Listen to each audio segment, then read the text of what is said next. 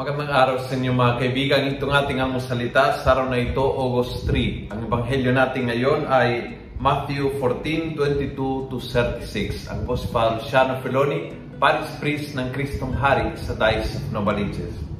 Sabi ng ebanghelyo, And having sent the people away, he went up the mountain by himself to pray. At nightfall, he was there alone.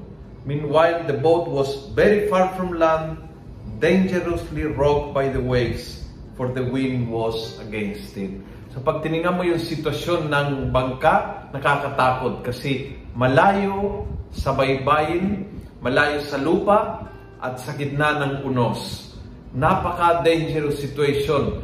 Malayo sa safety at sa gitna ng matitinding unos.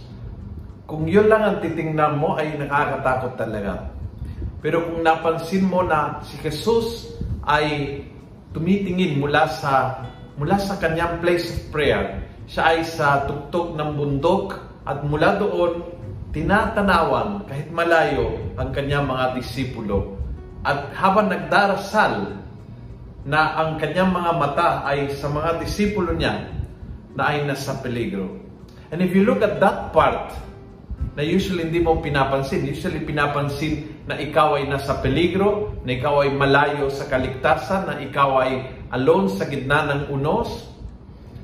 And if you look at that, punong-puno ng takot at pangamba. But if you look that you are in the heart and in the eyes of Jesus, that He's overlooking you, He's looking at you with prayer, then dapat maging mapayapa ang iyong kalooban panatag ang iyong kalooban. Hindi ka pababayaan. Darating siya sa gitna ng unos to show you that you can walk through it.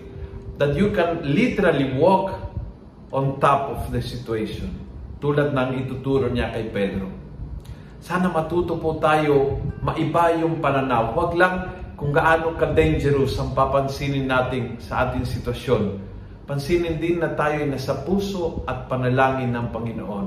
And then all of the sudden, malalim ang mararamdaman mo na kapayapaan.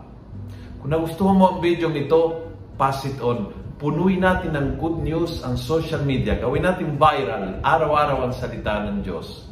God bless.